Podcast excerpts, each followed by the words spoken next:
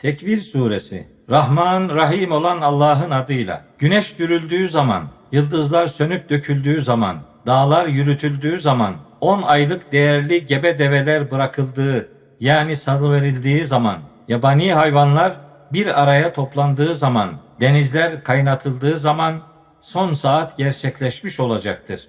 Ruhlar bedenlerle eşleştirildiği zaman diri diri gömülen kız çocuğuna hangi günahı yüzünden öldürüldüğü sorulduğu zaman, amel defterleri açıldığı zaman, gök sıyrıldığı zaman, cehennem alevlendirildiği zaman, cennet yaklaştırıldığı zaman her can ahiret için dünyada neler hazırladığını bilmiş olacaktır. Hayır, kaybolan yıldızlara, yörüngelerinde akıp gizlenen gezegenlere, kararmaya başlayan geceye ve nefes almaya yani aydınlanmaya başlayan sabaha yemin ederim ki şüphesiz ki o Kur'an değerli bir elçinin yani Cebrail'in ulaştırdığı sözüdür.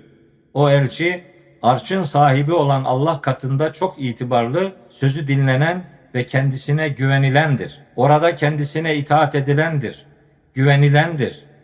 Arkadaşınız asla cinlenmiş değildir. Yemin olsun ki onu yani Cebrail'i apaçık ufukta görmüştü. O gayb haberleri hakkında asla cimri değildir. O Kur'an asla kovulmuş şeytanın sözü değildir. O halde nereye gidiyorsunuz? O Kur'an alemler için yani içinizden doğru yolda gitmek isteyenler için ancak bir hatırlatmadır. Böylece zaten alemlerin Rabbi olan Allah'ın dilediğini dilemiş olursunuz.''